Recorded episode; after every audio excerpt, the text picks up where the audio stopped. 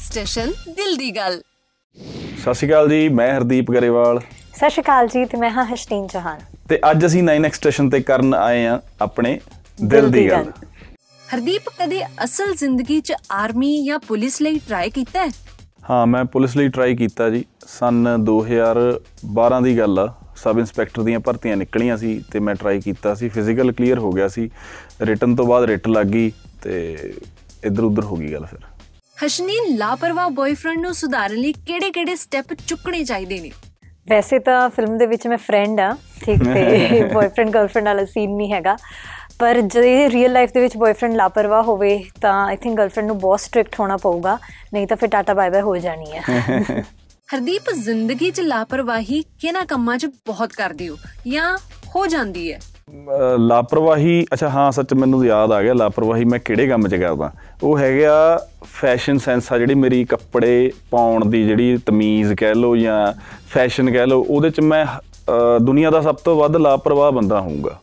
ਹਸ਼ਨੀਨ ਤੁਸੀਂ ਤੁਨਕਾ ਤੁਨਕਾ ਵੀ ਕੀਤੀ ਤੇ ਹੁਣ ਬੈਚ 2013 ਵੀ। ਹਰਦੀਪ ਗਰੇਵਾਲ ਤੁਹਾਡੇ ਲਈ ਕੀ ਨੇ? A very good dedicated co-artist Hardeep, ਤੁਹਾਡੀ ਅਸਲ ਜ਼ਿੰਦਗੀ 'ਚ ਕਿਸ ਫੈਸਲੇ ਦਾ ਅੱਜ ਵੀ ਰਿਗਰੈਟ ਹੈ ਤੁਹਾਨੂੰ? ਅਹ, ਨਹੀਂ ਰਿਗਰੈਟ ਨਹੀਂ ਹੁੰਦਾ। ਮੈਨੂੰ ਖੁਸ਼ੀ ਹੁੰਦੀ ਆ ਕੁਝ ਇਹੋ ਜਿਹੇ ਡਿਸੀਜਨਸ ਜਿਹੜੇ ਮੇਰੇ ਜ਼ਿੰਦਗੀ ਦੇ ਵਿੱਚ ਲਏ ਗਏ ਆ, ਕਿਉਂਕਿ ਮੈਂ ਇੱਕ ਚੀਜ਼ ਜਿਹੜੀ ਮੈਂ ਪੱਲੇ ਬੰਨ ਕੇ ਚੱਲਦਾ, ਉਹ ਇਹ ਆ ਕਿ ਜਦੋਂ ਵੀ ਤੁਸੀਂ ਕੋਈ ਵੀ ਡਿਸੀਜਨ ਲੈਨੇ ਹੋ ਲਾਈਫ ਦੇ ਵਿੱਚ, ਚਾਹੇ ਉਹ ਚੰਗਾ ਤੇ ਚਾਹੇ ਉਹ ਮਾੜਾ, ਅਸਲ 'ਚ ਉਹ ਤੁਹਾਡਾ ਨਹੀਂ, ਪ੍ਰਮਾਤਮਾ ਦਾ ਡਿਸੀਜਨ ਹੁੰਦਾ। ਤੇ ਉਹ ਤੁਹਾਡੇ ਲਈ at the end of the day ਉਹ ਚੰਗਾ ਹੀ ਹੋਊਗਾ। ਸੋ ਰਿਗਰੈਟ ਕਿਸੇ ਚੀਜ਼ ਦਾ ਨਹੀਂ। ਹਸ਼ਨੀਨ ਤੁਹਾਡੀਆਂ ਪਿਛਲੀਆਂ ਫਿਲਮਸ ਤੋਂ ਇਸ ਵਾਰ ਦਾ ਕੈਰੈਕਟਰ ਕਿੰਨਾ ਕੁ ਡਿਫਰੈਂਟ ਹੈ? ਮੇਰੀ ਪਿਛਲੀ ਫਿਲਮਸ ਨਾਲੋਂ ਇਹ ਕੈਰੈਕਟਰ ਇਨ ਵਨ ਵਰਡ ਬਹੁਤ ਰੀਅਲਿਸਟਿਕ ਹੈ ਮੇਰੇ ਲਈ ਕਿਉਂਕਿ ਇਹਦੇ ਵਿੱਚ ਕੋਈ ਮਸਾਲਾ ਮਸੂਲਾ ਜਾਂ ਨਹੀਂ ਹੈ ਬਹੁਤ ਹੀ ਰੀਅਲ ਲਾਈਫ ਕੈਰੈਕਟਰ ਹੈ ਤੇ ਮੈਨੂੰ ਆਪਦੇ ਵਰਗਾ ਲੱਗਦਾ ਹੈ। ਹਰਦੀਪ ਪਹਿਲੀ ਵਾਰੀ ਘਰਦਿਆਂ ਨੂੰ ਕਦੋਂ ਪ੍ਰਾਊਡ ਫੀਲ ਕਰਵਾਇਆ ਸੀ? ਦੇਖੋ ਆਪਣੀ ਫਿਰ ਉਹ ਹੋ ਜਾਣੀ ਆ ਵੀ ਆਪਣੇ ਆਪ ਦੀ ਤਾਰੀਫ ਕਰਦਾ ਪਰ ਇਹ ਸਚਾਈ ਆ ਕਿ ਕੋਸ਼ਿਸ਼ ਇਹੀ ਰਹੀ ਆ ਸ਼ੁਰੂ ਤੋਂ ਵੀ ਆਪਣੇ ਪੇਰੈਂਟਸ ਦਾ ਨਾਮ ਫੈਮਿਲੀ ਦਾ ਨਾਮ ਕਦੇ ਖਰਾਬ ਨਾ ਹੋਵੇ। ਸੋ ਸਕੂਲ ਟਾਈਮ ਤੋਂ ਹੀ, ਐਵੇਂ ਕਹੀਏ, ਚੰਗੇ ਸੀ, ਪੜ੍ਹਾਈ ਵਾਲੇ ਪਾਸੇ ਵੀ ਚੰਗੇ ਸੀਗੇ। ਤੇ ਪੇਰੈਂਟ ਟੀਚਰ ਮੀਟਿੰਗ ਤੇ ਮੈਨੂੰ ਯਾਦ ਆ, ਮੇਰੇ ਫਾਦਰ ਆਉਂਦੇ ਹੁੰਦੇ ਸੀ ਤੇ ਆਈ ਟੀਚਰਸ ਕੋਲ ਗੇੜਾ ਕੱਢ ਕੇ ਮੁੜ ਜਾਂਦੇ ਹੁੰਦੇ ਸੀ ਕਿਉਂਕਿ ਉਹਨਾਂ ਨੇ ਕੋਈ ਮਾੜਾ ਚੰਗਾ ਕਹਿਣਾ ਨਹੀਂ ਸੀ ਹੁੰਦਾ, ਉਹਨਾਂ ਦੇ ਹਿਸਾਬ ਨਾਲ ਤਾਂ ਠੀਕ ਹੀ ਠੀਕ ਆ ਸਾਰਾ ਕੁਝ ਸੋ ਉਦੋਂ ਤੋਂ ਹੀ ਜਾਨੀ ਇਹੀ ਕੋਸ਼ਿਸ਼ ਕੀਤੀ ਆ ਕਿ ਮਾਣ ਸਨਮਾਨ ਜਿਹੜਾ ਮੇਨਟੇਨ ਰਹੇ। ਅੱਛਾ, ਜਦੋਂ ਕਲਾਕਾਰ ਬਣਨ ਦਾ ਨਹੀਂ ਵੀ ਸੋਚਿਆ ਸੀ, ਉਦੋਂ ਕੀ ਸੁਪਨਾ ਸੀ? ਕਲਾਕਾਰੀ ਅਸਲ 'ਚ ਐਜ਼ ਅ ਸਿੰਗਰ ਬਣਨਾ ਮੈਨੂੰ, ਮੈਂ 6th ਕਲਾਸ 'ਚ ਸੀ ਜਦੋਂ 7th ਜਦੋਂ ਮੈਨੂੰ ਸੋਚਿਆ ਮੈਂ ਵੀ ਬਣਨਾ ਹੀ ਸਿੰਗਰ ਆ। ਖੈਰ, ਉਦੋਂ ਛੋਟੇ ਹੁੰਦੇ ਨਹੀਂ ਇੰਨੀ ਜਾਚ ਹੁੰਦੀ। ਬਟ ਹਾਂ, ਇਸ ਲਾਈਨ 'ਚ ਆ ਕੇ ਮੈਨੂੰ ਜ਼ਰੂਰ ਰੀਅਲਾਈਜ਼ ਹੋਇਆ ਵੀ ਅਸਲ 'ਚ ਮੇਰਾ ਰਸਤਾ ਕੀ ਆ ਜਾਂ ਮੈਂ ਕਰਨਾ ਕੀ ਆ। ਕਈ ਵਾਰੀ ਤੁਸੀਂ ਇਕੱਲੇ ਕਲਾਕਾਰ ਹੋ ਜਾਂਦੇ ਹੋ ਜਾਂ ਇਕੱਲੇ ਸਿੰਗਰ ਹੋ ਜਾਂਦੇ ਹੋ ਬਟ ਉਹਦੇ ਨਾਲ ਜਿਹੜੀਆਂ ਜ਼ਿੰਮੇਵਾਰੀਆਂ ਮੈਂ ਲੈ ਕੇ ਚੱਲਦਾ ਐਜ਼ ਅ ਹਿਊਮਨ ਬੀਇੰਗ ਮੈਨੂੰ ਲੱਗਦਾ ਉਹ ਮੇਰਾ ਵੱਡਾ ਟਾਸਕ ਆ। ਗਾਉਣ, ਵਜਾਉਣ ਜਾਂ ਐਕਟਿੰਗ ਵਗੈਰਾ, ਇਹ ਬਾਅਦ ਦੀਆਂ ਗੱਲਾਂ ਨੇ। ਬਟ ਜਿਹੜੀ ਲੋਕਾਂ ਨਾਲ ਕਨੈਕਟੀਵਿਟੀ ਆ ਜਾਂ ਪੋਜ਼ਿਟਿਵਿਟੀ ਮੈਂ ਸਪਰੈਡ ਕਰਦਾ ਆਪਣੇ ਕੰਮ ਦੇ ਥਰੂ ਜਾਂ ਮੇਰੀ ਟੀਮ ਸਪਰੈਡ ਕਰਦੀ ਆ, ਮੈਨੂੰ ਇਦਾਂ ਲੱਗਦਾ ਵੀ ਸ਼ਾਇਦ ਇਹ ਮੇਰਾ ਅਸਲੀ ਮੋਟਿਵ ਆ, ਜਿਹੜੇ ਰਸਤੇ ਤੇ ਮੈਂ ਚੱਲ ਰਿਹਾ ਹਾਂ ਮੇਰੇ ਕੇਸ ਦੇ ਵਿੱਚ ਵੈਸੇ ਮੈਂ ਸ਼ੁਰੂ ਤੋਂ ਹੀ ਕਲਾਕਾਰ ਕਹਿ ਲੋ ਆਰਟਿਸਟ ਕਹਿ ਲੋ ਐਕਟਰ ਕਹਿ ਲੋ ਬਣਨਾ ਚਾਹੁੰਦੀ ਸੀ। ਪਰ ਮੈਂ ਕਦੇ ਵੀ ਇਹ ਐਕਸਪ੍ਰੈਸ ਨਹੀਂ ਕੀਤਾ ਸੀ ਬਹੁਤ ਲੰਬੇ ਟਾਈਮ ਤੱਕ ਕਿਸੇ ਨੂੰ ਵੀ ਤੇ ਸਭ ਨੂੰ ਐਂ ਲੱਗਦਾ ਸੀ ਕਿ ਮੈਂ ਸਿਵਲ ਸਰਵਿਸਿਜ਼ ਦੀ ਤਿਆਰੀ ਕਰੂੰਗੀ। ਮੈਨੂੰ ਪ੍ਰਿਪੇਅਰ ਸ਼ੁਰੂ ਤੋਂ ਹਮੇਸ਼ਾ ਇਸੇ ਤਰੀਕੇ ਨਾਲ ਕੀਤਾ ਗਿਆ ਸੀ ਕਿਉਂਕਿ ਅਕੈਡਮਿਕਸ ਦੇ ਵਿੱਚ ਵਧੀਆ ਸੀ ਕਿ ਇਹ ਸਾਡਾ ਬੱਚਾ ਹਨਾ, ਕੋਈ ਨਾ ਕੋਈ ਪੇਪਰ ਵਧੀਆ ਕਲੀਅਰ ਕਰੂਗਾ।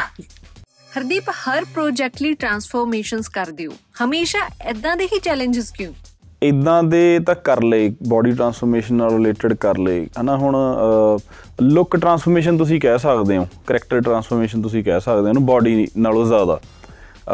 ਇੱਕ ਅਨਸਟਾਪੇਬਲ ਮੈਂ ਗਾਣਾ ਕੀਤਾ ਸੀ, ਉਹਦੇ ਚ ਦਾੜੀ ਮੈਂ ਦਾੜੀ ਤੇ ਵਾਲ ਬਹੁਤ ਵੱਡੇ ਵੱਡੇ ਕੀਤੇ ਸੀਗੇ। ਹਨਾ, ਉਹ ਵੀ ਇੱਕ ਟਰਾਂਸਫਰਮੇਸ਼ਨ ਹੀ ਹੋ ਜਾਂਦੀ ਆ ਫॉर ਦਾ ਕੈਰੈਕਟਰ ਅੱਗੇ ਹੋ ਸਕਦਾ ਇਦਾਂ ਦੀਆਂ ਟਰਾਂਸਫਰਮੇਸ਼ਨਸ ਕਰੀਏ, ਜਿਹੜੀਆਂ ਕਿ ਬਾਡੀ ਟਰਾਂਸਫਰਮੇਸ਼ਨਸ ਨਾ ਹੋਣ ਬਟ ਉਹ ਵੀ ਲੁੱਕ ਟਰਾਂਸਫਰਮੇਸ਼ਨਸ ਹੋਣ for the character so body ਨਾਲ ਇਹ ਕੋਈ ਜਾਣਬੁੱਝ ਕੇ ਨਹੀਂ ਕਰਦੇ ਜਿਹੜੀ ਛੇੜਛਾੜ ਕਰਦੇ ਆ ਜਾਂ ਵਧਾਉਣੇ ਘਟਾਉਣੇ ਆ। ਉਹ ਠੋਕਰ ਗਾਣੇ ਦੀ ਵੀ ਡਿਮਾਂਡ ਸੀ ਤਾਂ ਉਦੋਂ ਕੀਤਾ ਗਿਆ। ਤੁਣਕਾ ਤੁਣਕਾ ਦੀ ਅਲੱਗ ਤਰ੍ਹਾਂ ਦੀ ਡਿਮਾਂਡ ਸੀ ਤਾਂ ਉਦੋਂ ਕੀਤਾ ਗਿਆ। ਬੈਚ 2013 ਚ ਅਲੱਗ ਡਿਮਾਂਡ ਸੀ ਤਾਂ ਕੀਤਾ ਗਿਆ। ਹੁਣ ਜਿਵੇਂ ਜਿਵੇਂ ਸਕ੍ਰਿਪਟ ਦੀ ਡਿਮਾਂਡ ਅੱਗੇ ਹੋਊਗੀ ਉਦਾਂ ਹੀ ਕਰਾਂਗੇ। ਹਰਦੀਪ ਤੁਹਾਨੂੰ ਕ੍ਰਿਟਿਸਿਜ਼ਮ ਕਿੰਨਾ ਕੁ ਝੇਲਣਾ ਪਿਆ ਕਿ ਯਾਰ ਆ ਛੱਡ ਕੋਈ ਕਾਮੇਡੀ ਫਿਲਮ ਕਰ? ਨਹੀਂ ਮੈਨੂੰ ਐ ਲੱਗਦਾ ਵੀ ਹੱਲਾਸ਼ੇਰੀ ਮਿਲੀ ਆ। ਹਾਲਾਂਕਿ ਡਰ ਸੀ ਸਾਨੂੰ ਜਦੋਂ ਤੁਣਕਾ ਤੁਣਕਾ ਵੇਲੇ ਜ਼ਰੂਰ ਸੀ ਕਿਉਂਕਿ ਸਾਡਾ ਡਿਫਰੈਂਟ ਜਨਰ ਸੀ ਉਦੋਂ। ਫਰਸਟ ਐਕਸਪੈਰੀਮੈਂਟ ਸੀ ਕਹ ਲਓ ਸਾਡਾ ਵੀ ਤੇ ਪੰਜਾਬੀ ਇੰਡਸਟਰੀ ਦੇ ਵਿੱਚ ਵੀ। ਪਰ ਉਦੋਂ ਹੱਲਾਸ਼ੇਰੀ ਮਿਲੀ ਜਦੋਂ ਰਿਲੀਜ਼ ਹੋਈ ਉਸ ਤੋਂ ਪਹਿਲਾਂ ਡਰ ਸੀਗਾ ਸਾਡੇ ਮਨ 'ਚ ਜਾਂ ਲੋਕਾਂ ਦੇ ਮਨ 'ਚ ਵੀ ਸ਼ਾਇਦ ਪਤਾ ਨਹੀਂ ਕਿੱਦਾਂ ਦਾ ਰਿਸਪੌਂਸ ਮਿਲੂਗਾ ਜਾਂ ਕਿੱਦਾਂ ਦਾ ਨਹੀਂ। ਤੇ ਕਾਮੇਡੀ ਬਾਰੇ ਤਾਂ ਨਹੀਂ ਕੋਈ ਕਹਿੰਦਾ ਖੈਰ ਪਰ ਮੇਰਾ ਖੁਦ ਦਾ ਮਨ ਹੈਗਾ ਵੀ ਕਾਮੇਡੀ ਵੀ ਕਰਾਂਗੇ ਅ, ਤੇ ਹੋਰ ਜਨਰਸ ਵੀ ਸਾਰੇ ਟਰਾਈ ਕਰਾਂਗੇ ਬਟ ਨਾ ਪ੍ਰੋਪਰ ਵੇ ਇਦਾਂ ਨਹੀਂ ਹੈਗਾ ਕਿ ਫਾਹਾ ਵੱਢਣ ਵਾਲਾ ਕੰਮ ਕਰਨਾ। ਜੋ ਕੰਮ ਕਰਨਾ ਕਰਨਾ ਵਧੀਆ ਹੀ ਆ। ਹਸ਼ਨੀਨ ਅਸਲ 'ਚ ਕੁੜੀ ਦਾ ਦਿਲ ਜਿੱਤਣ ਲਈ ਮੁੰਡੇ ਦਾ ਐਟੀਟਿਊਡ ਕਿੱਦਾਂ ਦਾ ਹੋਣਾ ਚਾਹੀਦਾ? ਹੈ ਪਹਿਲੀ ਗੱਲ ਤਾਂ ਦਿਲ ਜਿੱਤਣ ਵਾਸਤੇ ਸਿੰਸੈਰਿਟੀ ਲਾਇਲਟੀ ਉਹ ਸਭ ਹੋਣਾ ਚਾਹੀਦਾ ਤੇ ਦੂਜੀ ਜ- ਵੈਸੇ ਹੁਣ ਜਨਰਲ ਗੱਲ ਕਰੀਏ ਤਾਂ ਤੀਜੀ ਚੀਜ਼ ਤੇ ਆ ਜਾਂਦੀ ਹੈ ਰਿਸਪੌਂਸਿਬਿਲਿਟੀਜ਼ ਬਟ ਬੋਥ ਸਾਈਡ ਐ ਮੀਨ ਨਹੀਂ ਕਿ ਇਕੱਲੇ ਮੁੰਡੇ ਵਾਸਤੇ even for the girl also so considering responsibilities towards her and towards family Hardeep, ਤੁਹਾਡੇ ਨਾਲ ਟੈਗ ਲੱਗਾ ਹੈ ਇਨਸਪੀਰੇਸ਼ਨਲ ਗਾਣੇ ਮੂਵੀਜ਼ ਕਰਨ ਦਾ। ਕੀ ਤੁਸੀਂ ਇਸ ਟੈਗ ਨੂੰ ਹਟਾਉਣਾ ਚਾਹੋਗੇ? ਨਹੀਂ, ਮੇਰੇ ਹਿਸਾਬ ਨਾਲ ਟੈਗ ਲੱਗਦਾ ਬੜਾ ਔਖਾ ਯਾਰ। ਟੈਗ ਕਮਾਇਆ ਬੜਾ ਔਖਾ ਜਾਂਦਾ ਨਾ। ਕਈ ਵਾਰੀ ਸਾਨੂੰ ਆਰਟਿਸਟ ਨੂੰ ਸਾਰੀ ਸਾਰੀ ਜ਼ਿੰਦਗੀ ਲੱਗ ਜਾਂਦੀ ਆ। ਇੱਕ ਪਹਿਚਾਣ ਬਣਾਉਣ ਲਈ। ਪਹਿਚਾਣ ਤੋਂ ਮੇਰਾ ਮਤਲਬ ਤੁਹਾਡਾ ਇੱਕ ਯੋਨਰ ਕਿਹੜਾ ਵਾ, ਹਨਾ? ਉਹ ਸਪੈਸੀਫਾਈ ਕਰਨ ਲਈ। ਤੇ ਮੈਨੂੰ ਲੱਗਦਾ ਮੈਂ ਲੱਕੀ ਆ ਇਸ ਮਾਮਲੇ ਦੇ ਵਿੱਚ ਕਿ ਪਹਿਲੇ ਦਿਨ ਤੋਂ ਜਦੋਂ ਮੈਂ ਡੈਬਿਊ ਕੀਤਾ ਤਾਂ ਮੈਨੂੰ ਇੱਕ ਇਦਾਂ ਦਾ ਜਨਰ ਮਿਲਿਆ ਜਿਹੜਾ ਅਨਐਕਸਪਲੋਰਡ ਸੀ ਪੰਜਾਬੀ ਸਿਨੇਮੇ ਦੇ ਵਿੱਚ ਜਾਂ ਪੰਜਾਬੀ 뮤직 ਇੰਡਸਟਰੀ ਦੇ ਵਿੱਚ। ਸੋ ਇਸ ਟੈਗ ਨਾਲ ਖੁਸ਼ ਹਾਂ ਮੈਂ ਕੋਈ ਦਿੱਕਤ ਵਾਲੀ ਗੱਲ ਨਹੀਂ। ਟੈਗ ਇਹੀ ਰੱਖਾਂਗੇ ਤੇ ਕੱਪੜੇ ਬਦਲ ਲਿਆ ਕਰਾਂਗੇ।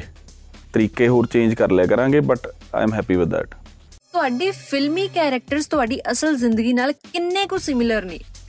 ਨਹੀਂ ਮੈਂ ਤਾਂ ਬੜੇ ਅਜੀਬੋ-ਗਰੀਬ ਜਿਹੇ ਕੈਰੈਕਟਰਸ ਕੀਤੇ ਆ। ਮੈਂ ਐਵੇਂ ਕਹਾਂ ਹਾਲਾਂਕਿ ਜਿਹੜੇ ਕੈਰੈਕਟਰਸ ਮੈਂ ਪਲੇ ਕੀਤੇ ਆ ਗਾਣਿਆਂ ਦੇ ਵਿੱਚ ਜ਼ਿਆਦਾਤਰ ਉਹ ਅਹ, ਕਈ ਵਾਰੀ ਦੇਖਣ ਸੁਣਨ ਵਾਲਿਆਂ ਨੂੰ ਉਹ ਮੇਰੇ ਨਾਲ ਐਂ ਵੀ ਰਿਲੇਟ ਕਰ ਲੈਂਦੇ ਆ ਵੀ ਇਹ ਵਿਚਾਰਾ ਸੱਚੀ ਜਾਂ ਤਾਂ ਇਹ ਗਰੀਬ ਘਰੋਂ ਹੋਊਗਾ ਤੇ ਬਹੁਤ ਮਾੜਾ ਹੋਊ ਹਨਾ?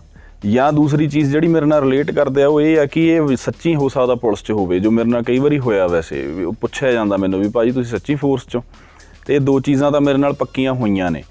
ਤੇ ਬਟ ਵੈਸੇ ਰੀਅਲ ਲਾਈਫ ਦੇ ਵਿੱਚ ਮੇਰੇ ਹਿਸਾਬ ਨਾਲ ਜਿਹੜਾ ਆਰਟਿਸਟ ਆ ਨਾ ਜੇ ਉਹ ਰੀਅਲ ਲਾਈਫ ਤੇ ਰੀਅਲ ਲਾਈਫ ਨੂੰ ਅਲੱਗ ਰੱਖੇ ਉਹੀ ਜ਼ਿਆਦਾ ਵਧੀਆ ਹੁੰਦਾ। ਇਟਸ ਨੀਅਰਲੀ ਇੰਪੋਸੀਬਲ ਕਿ ਇੱਕ ਆਰਟਿਸਟ ਰੀਅਲ ਲਾਈਫ ਦੇ ਵਿੱਚ ਵੀ ਉਦਾਂ ਦਾ ਹੀ ਹੋਵੇ ਤੇ ਰੀਅਲ ਲਾਈਫ ਦੇ ਵੀ ਉਦ- ਦੇ ਵਿੱਚ ਵੀ ਉਦਾਂ ਦਾ ਹੀ ਹੋਵੇ। ਇਹ ਮੈਨੂੰ ਲੱਗਦਾ ਨਹੀਂ ਵੀ ਪੋਸੀਬਲ ਹੈ।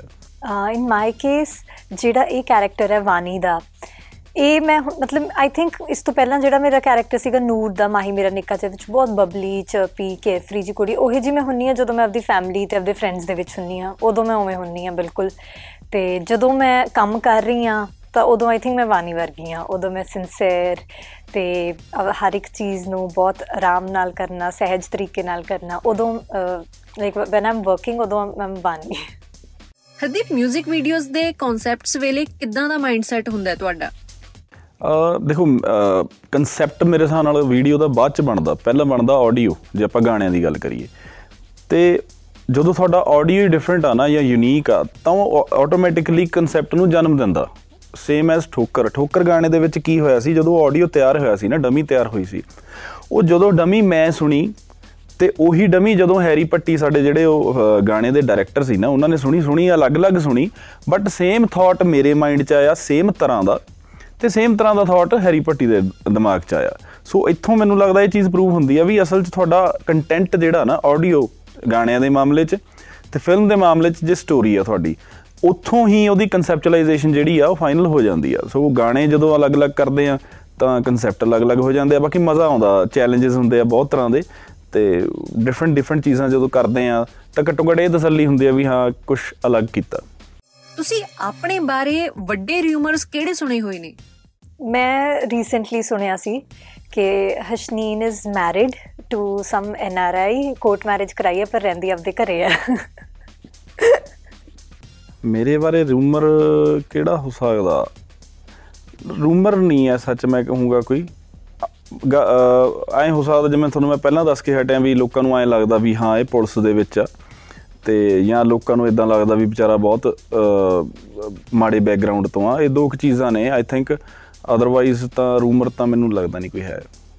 ਅੱਛਾ ਦੋਵੇਂ ਕਿਹੜੀ ਚੀਜ਼ ਜਾਂ ਗੱਲ ਨੂੰ ਲੈ ਕੇ ਬਹੁਤ ਇਮੋਸ਼ਨਲ ਹੋ? ਮੈਂ ਥੋੜਾ ਜਲਦੀ ਹੋ ਜਾਣਾ ਛੋਟੀ ਛੋਟੀ ਗੱਲ ਤੇ ਹੋ ਜਾਣਾ ਮੈਂ ਤਾਂ ਮੈਂ ਤਾਂ ਕਈ ਵਾਰੀ ਸੁੱਤਾ ਪਿਆ ਇਮੋਸ਼ਨਲ ਹੋ ਜਾਂਦਾ। ਐਂ ਪਾ ਉਦੋਂ ਹੀ ਪ- ਜਾਗ ਖੁੱਲਦੀ ਉਦੋਂ ਪਤਾ ਲੱਗਦਾ ਵੀ ਅੱਖਾਂ ਭਰੀਆਂ ਹੁੰਦੀਆਂ ਨੇ। ਤੇ ਬਹੁਤ ਅਨੇਕਾਂ ਚੀਜ਼ਾਂ ਨੇ, ਕਈ ਵਾਰੀ ਕੁਝ ਟੀਵੀ ਤੇ ਦੇਖਦਾ, ਉਦੋਂ ਇਮੋਸ਼ਨਲ ਹੋ ਜਾਣਾ ਉਹ ਹੈਗਾ ਮੇਰੇ ਅੰਦਰ, ਉਹ ਚੀਜ਼ ਮੈਨੂੰ ਪਤਾ। ਤੇ ਹਾਲਾਂਕਿ ਮੈਂ ਕੋਸ਼ਿਸ਼ ਕਰਦਾ ਹੁੰਦਾ ਵੀ ਥੋੜਾ ਕੰਟਰੋਲ ਕੀਤਾ ਜਾਵੇ। ਬਟ ਚਲੋ, ਜੇ ਨਾ ਵੀ ਕੰਟਰੋਲ ਕਰੀਏ ਤਾਂ ਚੰਗੀ ਗੱਲ ਹੀ ਆ। ਐਜ਼ ਐਨ ਐਕਟਰ ਮੈਨੂੰ ਲੱਗਦਾ ਤੁਹਾਨੂੰ ਇਮੋਸ਼ਨਲ ਹੋਣਾ ਜ਼ਰੂਰੀ ਵੀ ਆ। ਮੈਂ ਜਦੋਂ ਵੀ ਮਤਲਬ ਫੈਮਿਲੀ ਤੇ ਕੋਈ ਗੱਲ ਆਉਂਦੀ ਹੈ ਸਪੈਸ਼ਲੀ ਮੇਰੇ ਫਾਦਰ ਦੇ ਉੱਤੇ ਜਦੋਂ ਕੋਈ ਗੱਲ ਆਉਂਦੀ, ਮੈਨੂੰ ਲੱਗਦਾ ਕਿ ਉਹਨਾਂ ਦਾ ਮੂਡ ਕਿਸੇ ਚੀਜ਼ ਤੋਂ ਠੀਕ ਨਹੀਂ ਹੈ ਜਾਂ ਉਹਨਾਂ ਦੀ ਹੈਲਥ ਠੀਕ ਨਹੀਂ ਹੈ, ਤਾਂ ਡਿਸਟਰਬ ਹੋ ਜਾਂਦੀ ਆ ਉਹ ਚੀਜ਼ ਮੈਨੂੰ ਸਭ ਤੋਂ ਜ਼ਿਆਦਾ ਡਿਸਟਰਬ ਕਰਦੀ ਹੈ। ਤੇ ਅਦਰਵਾਈਜ਼ ਇਮੋਸ਼ਨਲ ਬਾਕੀ ਮਤਲਬ ਜਿਵੇਂ ਫਿਲਮ ਦੇਖਦੇ ਦੇਖਦੇ ਉਹ 'ਚ ਜੇ ਕੋਈ ਜਵਾਕ ਵੀ ਰੋ ਰਿਹਾ ਤੇ ਨਾਲ ਦੀ ਨਾਲ ਰੋਣਾ ਆ ਜਾਂਦਾ ਹੈ। ਤੇ ਕੁਝ ਜਿਵੇਂ ਆਪਾਂ ਆਪਣੇ ਆਸ-ਪਾਸ ਸੁਣਦੇ ਰਹਿੰਦੇ ਆ ਕਿ ਆ ਚੀਜ਼ ਹੋ ਗਈ ਇਹ ਜੀ ਘਟਨਾ ਹੋ ਗਈ ਉਹ ਹੋ ਗਈ ਮਤਲਬ ਸਾਰੀ all sorts of negativity it's all very difficult to deal with it makes you emotional also ਕਿ ਕਿੰਨਾ ਬੁਰਾ ਹੁੰਦਾ ਰਹਿੰਦਾ ਸਾਰਾ। ਤੁਸੀਂ ਦੋਵੇਂ ਖਿਜਦੇ ਕਿਹੜੀ ਕਿਹੜੀ ਗੱਲ ਤੋਂ? ਆ ਨਹੀਂ ਹਸ਼ਨੀਨ ਨੂੰ ਤਾਂ ਮੈਂ ਸੱਚੀ ਖਿਜਦੇ ਨਹੀਂ ਦੇਖਿਆ ਔਨ ਸੈੱਟ ਤੇ ਜਾਂ ਆਫ ਸੈੱਟ ਵੀ ਜਿਵੇਂ ਹੁਣ ਅਸੀਂ ਜਿੰਨਾ ਕੁ ਫਿਰੇ ਤੁਰੇ ਆ ਸਾਰੇ ਪਾਸੇ। ਤੇ ਮੈਨੂੰ ਲੱਗਦਾ ਨਹੀਂ ਖਿਜਣ ਵਾਲਾ ਸੁਭਾਅ ਹੈਗਾ ਜੋ ਮੈਨੂੰ ਲੱਗਦਾ। ਮੈਨੂੰ ਲੱਗਦਾ ਕਿ ਇਹ ਸ਼ਾਇਦ ਉਦੋਂ ਇਰੀਟੇਟ ਹੋ ਜਾਂਦੇ ਜਦੋਂ ਕੋਈ ਆਪਣੇ ਕੰਮ ਨੂੰ ਸਿੰਸੀਅਰਲੀ ਨਹੀਂ ਕਰ ਰਿਹਾ ਹੈਗਾ। ਠੀਕ ਹੈ ਜਾਂ ਫਿਰ ਕੋਈ ਥੋੜਾ ਓਵਰ ਸਮਾਰਟ ਬਣਨ ਦੀ ਕੋਸ਼ਿਸ਼ ਕਰ ਰਿਹਾ ਤਾਂ ਵੀ ਸ਼ਾਇਦ। ਹਰਦੀਪ ਮੂਵੀ ਆਪ ਹੀ ਪ੍ਰੋਡਿਊਸ ਕੀਤੀ। ਕੀ ਇਹ ਕਿਸੇ ਨੇ ਪ੍ਰੋਡਿਊਸ ਕਰਨ ਲਈ ਹਾਮੀ ਨਹੀਂ ਭਰੀ ਜਾਂ ਤੁਸੀਂ ਸੋਚ ਲਿਆ ਕਿ ਮੈਂ ਹੀ ਕਰਿਆ ਕਰੂੰਗਾ? ਨਹੀਂ ਮੈਂ ਕਈ ਚੀਜ਼ਾਂ ਸ਼ੁਰੂ ਤੋਂ ਨਹੀਂ ਸੀ ਲੈ ਕੇ ਚੱਲੀਆਂ ਪਰ ਉਹ ਹੋ ਗਈਆਂ ਹਨਾ? ਸਰਕਮਸਟੈਂਸਸ ਉਦਾਂ ਦੇ ਬਣੇ। ਤੁਣਕਾ ਤੁਣਕਾ ਵੀ ਮੈਂ ਖੁਦ ਪ੍ਰੋਡਿਊਸ ਕੀਤੀ ਸੀ ਬਟ ਉਹ ਵੀ ਸਿਚੁਏਸ਼ਨਲ ਪ੍ਰੋਡਿਊਸਰ ਸੀ ਮੈਂ ਉਹਦੇ ਵਿੱਚ ਵੀ। ਅਹ, ਸ਼ੁਰੂ ਕਿਸੇ ਹੋਰ ਤਰੀਕੇ ਹੋਈ ਸੀ ਕਹਾਣੀ ਦੈਨ ਉਹ ਮੇਰੇ ਮੁੱਢਿਆਂ ਤੇ ਗੱਲ ਆ ਗਈ ਸੀ। ਬੈਚ 2013 ਵੇਲੇ ਮੈਂ ਅਹ, ਕਿਸੇ ਦੇ ਕਿਸੇ ਨੂੰ ਅਪਰੋਚ ਹੀ ਨਹੀਂ ਕੀਤਾ ਫॉर ਦਾ ਪ੍ਰੋਡਕਸ਼ਨ ਹਨਾ ਪਰਪਸ ਤੇ ਉਹ ਸੋਚਿਆ ਹੀ ਇਹੀ ਸੀ ਕਿ ਆਪ ਹੀ ਕਰਾਂਗੇ। ਉਹਦਾ ਰੀਜ਼ਨ ਇੱਕ ਤਾਂ ਇਹ ਸੀ ਵੀ ਅਸੀਂ ਪਿਓਰਿਟੀ ਜਿਹੜੀ ਆ ਪ੍ਰੋਡਕਟ ਦੀ ਉਹ ਖਰਾਬ ਨਹੀਂ ਸੀ ਕਰਨਾ ਚਾਹੁੰਦੇ। ਕਈ ਵਾਰੀ ਇਦਾਂ ਹੁੰਦਾ ਤੁ- ਤੁ- ਤੁਸੀਂ ਕ੍ਰੀਏਟਿਵ ਪੁਆਇੰਟਸ ਤੇ ਨਹੀਂ ਤੁਹਾਡੇ ਨਾਲ ਕਿਸੇ ਨਾਲ ਮਤ ਮਿਲਦੀ ਹੈ ਹੈ ਨਾ ਮਿਲਦੀ। ਸੋ ਬੈਚ 2013 ਦੇ ਮਾਮਲੇ ਦੇ ਵਿੱਚ ਤਾਂ ਮੈਂ ਇਹੀ ਸੋਚਿਆ ਸੀ ਕਿ ਆਪ ਹੀ ਕਰਾਂਗੇ। ਅੱਛਾ ਤੁਹਾਡੇ ਦੋਵਾਂ ਦੀ ਕਲਾਕਾਰੀ ਲਾਈਫ ਦਾ ਸਭ ਤੋਂ ਟਫ ਡਿਸੀਜਨ ਕਿਹੜਾ ਰਿਹਾ? ਮੇਰੇ ਹਿਸਾਬ ਨਾਲ ਸਾਰੀ ਟਫ ਰਹੇ ਆ ਕਿਉਂਕਿ ਮੈਨੂੰ ਇਹ ਲੱਗਦਾ ਵੀ ਕਲਾਕਾਰ ਬਣਨਾ ਸੌਖਾ ਸੀਗਾ। ਉਹ ਤੁਸੀਂ ਆਪਣੀ ਮਿਹਨਤ ਨਾਲ ਬਣ ਜਾਂਦੇ ਹੋ ਜਾਂ ਤੁਹਾਡੇ ਤੇ ਕਿਰਪਾ ਹੋਵੇ ਪ੍ਰਮਾਤਮਾ ਦੀ। ਉਹਦੇ ਤੋਂ ਬਾਅਦ ਤੁਸੀਂ ਸਰਵਾਈਵ ਕਰਨਾ ਐਜ਼ ਅ ਕਲਾਕਾਰ ਐਜ਼ ਐਨ ਆਰਟਿਸਟ ਉਹ ਕਾਫੀ ਟਫ ਆ। ਇਹ ਕਈ ਵਾਰੀ ਅ, ਬਾਹਰਲੀ ਦੁਨੀਆ ਨੂੰ ਪਤਾ ਨਹੀਂ ਲੱਗਦਾ ਬਟ ਇੰਡਸਟਰੀ ਦੇ ਵਿੱਚ ਸਰਵਾਈਵ ਕਰਨਾ ਐਜ਼ ਐਨ ਆਰਟਿਸਟ ਸੱਚੀ ਬਹੁਤ ਔਖਾ। ਤੇ ਸਟਰਗਲ ਅਸਲ 'ਚ ਤੁਹਾਡਾ ਉਦੋਂ ਸ਼ੁਰੂ ਹੁੰਦਾ ਜਦੋਂ ਤੁਸੀਂ ਇੰਡਸਟਰੀ ਦੇ ਵਿੱਚ ਡੈਬਿਊ ਕਰਕੇ ਇੱਕ ਜਗ੍ਹਾ ਬਣਾਉਨੇ ਉਸ ਤੋਂ ਬਾਅਦ ਉਹਨੂੰ ਮੇਨਟੇਨ ਕਰਨ 'ਚ ਅਸਲੀ ਸਟਰਗਲ ਆ। ਮੈਨੂੰ ਐਂ ਲੱਗਦਾ ਕਿ ਜਿਵੇਂ ਇੱਕ ਤਾਂ ਚੀਜ਼ ਹੈਗੀ ਕਿ ਆਫ ਕੋਰਸ ਸਰਵਾਈਵ ਕਰਨਾ ਬਹੁਤ ਔਖਾ ਹੈ ਪਰ ਉਹਨੂੰ ਮੈਂ kind of part of journey consider ਕਰਦੀ ਹਾਂ। ਲੇਕਿਨ ਜੋ ਮੈਨੂੰ ਸਭ ਤੋਂ ਜ਼ਿਆਦਾ ਚੀਜ਼ ਬੋਦਰ ਕਰਦੀ ਹੈ ਉਹ ਹੈਗੀ ਹੈ ਲੋਕਾਂ ਦੇ ਯੂਸਲੈਸ ਓਪੀਨੀਅਨਸ ਕਿਉਂਕਿ ਕਦੇ-ਕਦੇ ਤੁਸੀਂ ਕਿਸੇ ਦਾ ਮੂੰਹ ਨਹੀਂ ਫੜ ਸਕਦੇ ਹੈਗੇ ਤਾਂ ਲੋਕ ਕੁਝ ਵੀ ਬੋਲ ਦਿੰਦੇ ਨੇ ਤੁਹਾਡੇ ਬਾਰੇ। ਤਾਂ ਮੈਨੂੰ ਉਹ ਚੀਜ਼ ਬਹੁਤ ਜ਼ਿਆਦਾ ਬੋਦਰ ਕਰਦੀ ਹੈ about being in the public eye favourite food ਮੇਰਾ ਫੇਵਰਿਟ ਫੂਡ ਸਿੰਪਲ ਜਿਹੜੀ ਯੈਲੋ ਦਾਲ ਹੁੰਦੀ ਆ ਉਹ ਉਹ ਮੇਰਾ ਮੇਰੀ ਫੇਵਰਿਟ ਆ। ਮੂੰਗੀ ਮਸਰੀ। ਮੂੰਗੀ ਮਸਰੀ। ਚਿੱਟੇ ਚਨੇ ਨਾਲ ਪੂਰੀਆਂ ਉਹ ਬਹੁਤ ਪਸੰਦ ਨੇ। ਸੋਸ਼ਲ ਮੀਡੀਆ ਤੇ ਕਿੰਨਾ ਟਾਈਮ ਸਪੈਂਡ ਕਰਦੇ ਹੋ? ਸਪੈਂਡ ਮੈਂ ਅਹ ਵੈਸੇ ਟਾਈਮ ਸਪੈਂਡ ਕਰ ਲੈਣਾ ਹਾਲਾਂਕਿ ਮੇਰੀ ਕੋਸ਼ਿਸ਼ ਹੁੰਦੀ ਹੈ ਵੀ ਮੈਂ ਘੱਟ ਕਰਾਂ। ਤੇ ਪਿੱਛੇ ਜੇ ਮੈਂ ਸੋਸ਼ਲ ਮੀਡੀਆ ਮਤਲਬ ਇੰਸਟਾਗ੍ਰam ਵਗੈਰਾ ਡਿਲੀਟ ਕਰਨ ਦੀ ਵੀ ਕੋਸ਼ਿਸ਼ ਕੀਤੀ ਸੀ ਇਸੇ ਚੱਕਰ 'ਚ। ਤੇ ਕੋਸ਼ਿਸ਼ ਕਰੀਦੀ ਹੈ ਘੱਟ ਕਰੀਏ ਬਟ ਹੋ ਜਾਂਦਾ। ਹੁਣ ਇੰਸਟਾ ਤੇ ਬਹੁਤ ਟਾਈਮ ਸਪੈਂਡ ਹੋ ਜਾਂਦਾ। ਹੋ ਹੀ ਜਾਂਦਾ ਥੋੜਾ ਬਹੁਤ ਤਾਂ, ਹੋ- ਨਾ ਨਾ ਕਰਦੇ ਵੀ। ਵੈਸੇ ਮੈਂ ਲਿਮਿਟ ਸੈੱਟ ਕੀਤੀ ਹੋਈ ਹੈ ਆਪਦੇ ਫੋਨ ਤੇ ਕਿ ਡੇਢ ਘੰਟੇ ਬਾਅਦ ਇੰਸਟਾਗ੍ਰam ਬੰਦ ਹੋ ਜਾਵੇ। ਪਰ ਉਹ ਹਰ ਵਾਰ ਮੇਰੀ ਲਿਮਿਟ ਹਰ ਰੋਜ਼ ਕ੍ਰਾਸ ਹੋਈ ਜਾਂਦੀ ਹੈ। ਕਾਫੀ ਚੀਜ਼ਾਂ ਨੇ, ਗਿਣਤੀ ਨਹੀਂ ਹੈਗੀ ਮੈਨੂੰ ਲੱਗਦਾ ਇਰੀਟੇਟਿੰਗ ਚੀਜ਼ਾਂ ਇੰਨੀਆਂ ਜ਼ਿਆਦਾ ਨੇ, ਜਿਹਦੇ ਕਰਕੇ ਅਸਲ 'ਚ ਦਿਲ ਕਰਦਾ, ਮੇਰਾ ਤਾਂ ਸੱਚੀ ਦਿਲ ਕਰਦਾ ਕਿ ਮੈਂ ਡਿਲੀਟ ਕਰਦਾ। ਤੇ ਕਈ ਵਾਰੀ ਅ- ਅਸਲ 'ਚ ਬਸ ਪ੍ਰੋਬਲਮ ਐਜ਼ ਐਨ ਆਰਟਿਸਟ ਇਹੀ ਆਉਂਦੀ ਹੈ ਵੀ ਤੁਹਾਡੀ ਕਨੈਕਟੀਵਿਟੀ ਹੈ ਹੀ ਲੋਕਾਂ ਨਾਲ ਥਰੂ ਸੋਸ਼ਲ ਮੀਡੀਆ ਜੇ ਫਿਜ਼ੀਕਲੀ ਤੁਸੀਂ ਕਨੈਕਟਡ ਹੋਵੋ ਥਰੂ ਐਨੀ ਅਦਰ ਸੋਰਸ ਤਾਂ ਮੇਰੇ ਹਿਸਾਬ ਨਾਲ ਅ, ਮੈਂ ਤਾਂ ਕਦਾ ਬੰਦ ਕਰ ਗਿਆ ਹੁੰਦਾ। ਸੋਸ਼ਲ ਮੀਡੀਆ ਦੀ ਸਭ ਤੋਂ ਇਰੀਟੇਟਿੰਗ ਚੀਜ਼ ਕਿਹੜੀ ਲੱਗਦੀ ਹੈ? ਐਕਚੁਅਲੀ ਸੋਸ਼ਲ ਮੀਡੀਆ ਟ੍ਰਾਇਲਸ ਵੀ ਚੱਲਣ ਲੱਗ ਚੁੱਕੇ ਨੇਗੇ। ਕੋਈ ਚੀਜ਼ ਆਉਂਦੀ ਹੈ ਤਾਂ ਲੋਕਾਂ ਨੇ ਆਪਦੇ ਕਮੈਂਟਸ ਦੇ ਵਿੱਚ ਹੀ ਵਰਡਿਕਟ ਦੇਣਾ ਸ਼ੁਰੂ ਕਰ ਦੇਣਾ ਵੀ ਆਹ ਚੀਜ਼ ਸਹੀ ਹੈ, ਆਹ ਚੀਜ਼ ਨਹੀਂ ਸਹੀ ਹੈਗੀ। ਐਜ਼ ਇਨ ਉੱਥੇ ਹੀ ਤੁਹਾਨੂੰ ਜਸਟਿਸ ਸਰਵ ਹੋ ਰਿਹਾ ਤਾਂ ਇਹ ਕੋਈ ਕੋਰਟ ਰੂਮ ਤਾਂ ਹੈ ਨਹੀਂ ਤਾਂ ਉਹੀ ਅਗੇਨ ਦ ਸੇਮ ਥਿੰਗ ਕਿ ਓਪੀਨੀਅਨਸ ਹਰ ਤਰ੍ਹਾਂ ਦੇ ਉਹ ਥੋੜੇ ਇਰੀਟੇਟਿੰਗ ਲੱਗਣ ਲੱਗ ਜਾਂਦੇ ਆ। ਹਰਦੀਪ, ਕਾਫੀ ਲੋਕਾਂ ਨੂੰ ਤੁਹਾਡੀ ਟਰਾਂਸਫਰਮੇਸ਼ਨਸ ਨੂੰ ਲੈ ਕੇ ਆਮਿਰ ਖਾਨ ਨਾਲ ਕੰਪੇਅਰ ਕੀਤਾ ਹੈ। ਇਸ ਤੋਂ ਤੁਹਾਡਾ ਕੀ ਕਹਿਣਾ ਹੈ? ਅਹ ਨਹੀਂ ਕੰਪੈਰੀਜ਼ਨ ਤੋਂ ਮੈਨੂੰ ਉਦ- ਉਦੋਂ ਵੀ ਪ੍ਰੋਬਲਮ ਨਹੀਂ ਸੀ ਕੋਈ, ਹੁਣ ਵੀ ਕੋਈ ਪ੍ਰੋਬਲਮ ਨਹੀਂ। ਜੇ ਕੰਪੇਅਰ ਕਰਦੇ ਆ, ਚਲੋ ਚ ਕਿਸੇ ਚੰਗੇ ਬੰਦੇ ਨਾਲ ਹੀ ਕਰਦੇ, ਜੇ ਕਰਦੇ ਵੀ ਆ। ਪ੍ਰੋਬਲਮ ਛੋਟੀ ਜੀ ਇਸ ਗੱਲ ਤੋਂ ਹੋ ਜਾਂਦੀ ਹੈ, ਕਈ ਵਾਰੀ ਮਨ ਨੂੰ ਠੇਸ ਕਹਿ ਲਓ ਪਹੁੰਚਦੀ ਆ ਵੀ ਮੈਨੂੰ ਜਦੋਂ ਇਹ ਕਿਹਾ ਗਿਆ ਵੀ ਰੀਸ ਕਰਦਾ ਜਾਂ ਰੀਸਾਂ ਕਰਦਾ, ਹਨਾ? ਤਾਂ ਉਹ ਪਹਿਲੇ ਦਿਨ ਤੋਂ ਹੀ ਜਦੋਂ ਮੈਂ ਇਸ ਇੰਡਸਟਰੀ 'ਚ ਆਇਆ ਤਾਂ ਮੈਂ ਕਿਸੇ ਦੀ ਰੀਸ ਕਰਨ ਦੀ ਕੋਸ਼ਿਸ਼ ਨਹੀਂ ਕੀਤੀ, ਕਿਸੇ ਨੂੰ ਫੋਲੋ ਕਰਨ ਦੀ ਕੋਸ਼ਿਸ਼ ਨਹੀਂ ਕੀਤੀ। ਮੇਰੀ ਕੋਸ਼ਿਸ਼ ਹੀ ਇਹੀ ਰਹੀ ਹੈ ਕਿ ਮੈਂ ਆਪਣੀ ਯੂਨੀਕ ਆਇਡੈਂਟੀਟੀ ਬਣਾਵਾਂ। ਸੋ ਅ, ਇਸ ਮਾਮਲੇ ਦੇ ਵਿੱਚ ਵੀ ਮੈਂ ਆਮਿਰ ਖਾਨ ਦੀ ਜਾਂ ਕਿਸੇ ਹੋਰ ਦੀ ਰੀਸ ਕਿਉਂ ਕਰੂੰਗਾ? ਤੇ ਉਹਦੇ ਲਈ ਹੀ ਭਾਰ ਕਿਉਂ ਵਧਾਉਂਗਾ? ਸਿਰਫ ਉਹਦੀ ਰੀਸ ਕਰਨ ਲਈ। ਸੋ ਅ, ਵੈਸੇ ਕੰਪੇਅਰ ਕਰਨਾ ਕਿਸੇ ਨੂੰ ਕਿਸੇ ਨਾਲ ਚਲੋ ਕੋਈ ਦਿੱਕਤ ਵਾਲੀ ਗੱਲ ਨਹੀਂ। But Aamir Khan is not only transformation ਉਹਦਾ ਮਤਲਬ ਸਿਰਫ ਟਰਾਂਸਫਰਮੇਸ਼ਨ ਨਹੀਂ ਹੈਗਾ ਹੋਰ ਬਹੁਤ ਚੀਜ਼ਾਂ ਨੇ। ਬਟ ਚਲੋ ਕੋਸ਼ਿਸ਼ ਕਰੀਦੀ ਆ ਬ- ਜ਼ਿਆਦਾ ਕੋਸ਼ਿਸ਼ ਇਹ ਕਰੀਦੀ ਆ ਕਿ ਇਦਾਂ ਦੀਆਂ ਚੀਜ਼ਾਂ ਇਗਨੋਰ ਕਰੀਏ। ਐਟ ਦੀ ਰੇਟ ਹਰਦੀਪ ਦੀ ਸੀਕ੍ਰੀਟ ਪ੍ਰੇਮਿਕਾ ਕਹਿ ਰਹੀ ਹੈ ਕਿ ਹਰਦੀਪ ਤੁਸੀਂ ਮੋਟੇ ਹੋ ਕੇ ਬਹੁਤ ਗੋਲੂ ਲੱਗਦੇ ਹੋ। ਤੁਸੀਂ ਪੱਕੇ ਹੀ ਮੋਟੇ ਹੋ ਜਾਓ। ਮੇਰੇ ਡੈਡੀ ਨੂੰ ਮੋਟੇ ਮੁੰਡੇ ਬਹੁਤ ਪਸੰਦ ਨੇ। ਕੀ ਬਾਤ ਹੈ। ਜੀ ਚਲੋ ਇਹ ਨਹੀਂ ਮੈਨੂੰ ਮੈਂ ਸੁਣਿਆ ਯਾਰ ਇਹ ਚੀਜ਼ ਮੈਨੂੰ ਸੁਣਨ ਚ ਆਈ ਆ ਕਈ ਪਾਸਿਓਂ। ਤੇ ਹਾਲਾਂਕਿ ਘਰਦਿਆਂ ਨੂੰ ਤਾਂ ਚਲੋ ਮੈਂ ਗੋਲ ਮੋਲ ਜਿਹਾ ਚੰਗਾ ਲੱਗੂੰਗਾ ਹੀ ਜਿਵੇਂ ਮਾਤਾ ਹੋਣਾ ਨੂੰ। ਬਟ ਬਾਹਰਲਿਆਂ ਨੂੰ ਵੀ ਕਿਸੇ ਨੂੰ ਲੱਗਦਾ, ਤਾਂ ਚਲੋ ਚੰਗੀ ਗੱਲ ਆ। ਬਟ ਅਫੋਰਡ ਨਹੀਂ ਕਰ ਸਕਦਾ ਮੈਂ, ਹਨਾ, ਇੰਨਾ ਗੋਲ ਮੋਲ ਆਪਣੀ ਲਾਈਫ ਲਈ, ਪੂਰੀ ਲਾਈਫ ਲਈ ਨਹੀਂ ਅਫੋਰਡ ਕਰ ਸਕਦਾ। ਸੋ ਇਹੋ ਜਿਹਾ ਜਿਹੋ ਜਿਹਾ ਮੈਂ ਹੁਣ ਸਿੱਧਾ ਸਿੱਧਾ ਜਿਹਾ ਹੈਗਾ ਉਦਾਂ ਦਾ ਦੇਖ ਲਓ ਮੈਂ ਤਾਂ ਕਹਿੰਦਾ। ਐਟ ਦੀ ਰੇਟ ਹਸ਼ਨੀਨ ਦਾ ਸਭ ਤੋਂ ਵੱਡਾ ਫੈਨ ਪੁੱਛ ਰਿਹਾ ਹੈ, ਮੇਰੀ ਗਰਲਫ੍ਰੈਂਡ ਦਾ ਭਰਾ ਮੈਨੂੰ ਕੁੱਟਣ ਦੀ ਧਮਕੀਆਂ ਦੇ ਰਿਹਾ ਹੈ ਤੇ ਗਰਲਫ੍ਰੈਂਡ ਕਹਿੰਦੀ ਹੈ ਕਿ ਤੂੰ ਮੇਰੇ ਭਰਾ ਨੂੰ ਹੱਥ ਨਹੀਂ ਲਾਉਣਾ। ਹੁਣ ਮੈਂ ਕੀ ਕਰਾਂ? ਕੁੱਟ ਖਾ ਲਵਾਂ ਜਾਂ ਕੁੱਟ ਦਵਾਂ? ਇਹ ਤਾਂ ਉਹ ਸਿਚੁਏਸ਼ਨ ਹੋ ਗਈ ਨਾ ਮਿਰਜ਼ਾ ਸਾਹਿਬਾ ਵਾਲੀ ਔਰ ਯਾਰ ਫਿਰ ਕਿਸੇ ਤਰੀਕੇ ਨਾਲ ਦੋਨਾਂ ਨੂੰ ਮੈਨੇਜ ਕਰਨਾ ਪਊਗਾ। ਹਾਂ ਥੋੜੀ ਬਹੁਤ ਕੁੱਟ ਖਾ ਲਵੇ ਫਿਰ ਬਾਅਦ ਚ ਉਹਦੇ ਤੋਂ ਹੀ ਮੱਲਮ ਪੱਟੀ ਕਰਾ ਲਵੇ।